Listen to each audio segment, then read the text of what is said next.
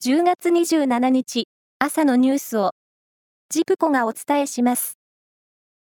岸田総理大臣は物価高の影響を和らげるため所得税と住民税について子供などの扶養家族を含め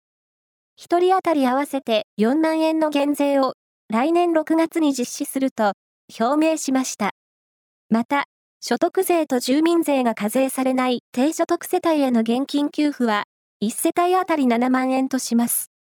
現金給付は年内に始める方針です。岐阜市にある陸上自衛隊の射撃場で3人が死傷した銃撃事件の後中止されていた訓練について自衛隊が岐阜市に対し再開する方針を伝えていたことが分かりました。自衛隊は明日地元の自治会などに対し訓練の再開について説明することにしています。東京ディズニーシーの新しいエリア、ファンタジースプリングスの開業日が来年6月6日に決まりました。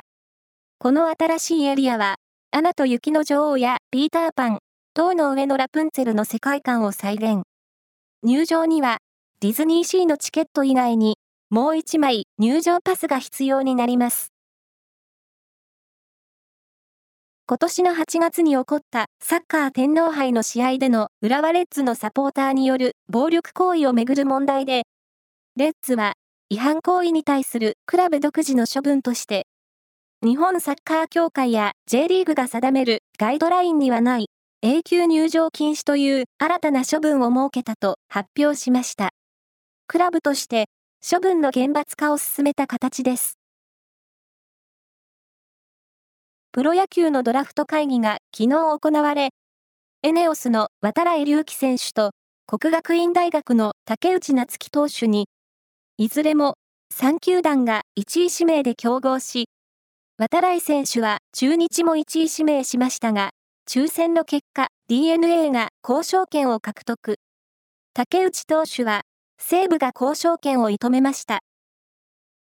なお、中日が代わりに1位指名したのは、岡山県出身、アジア大学の草加翔投手です。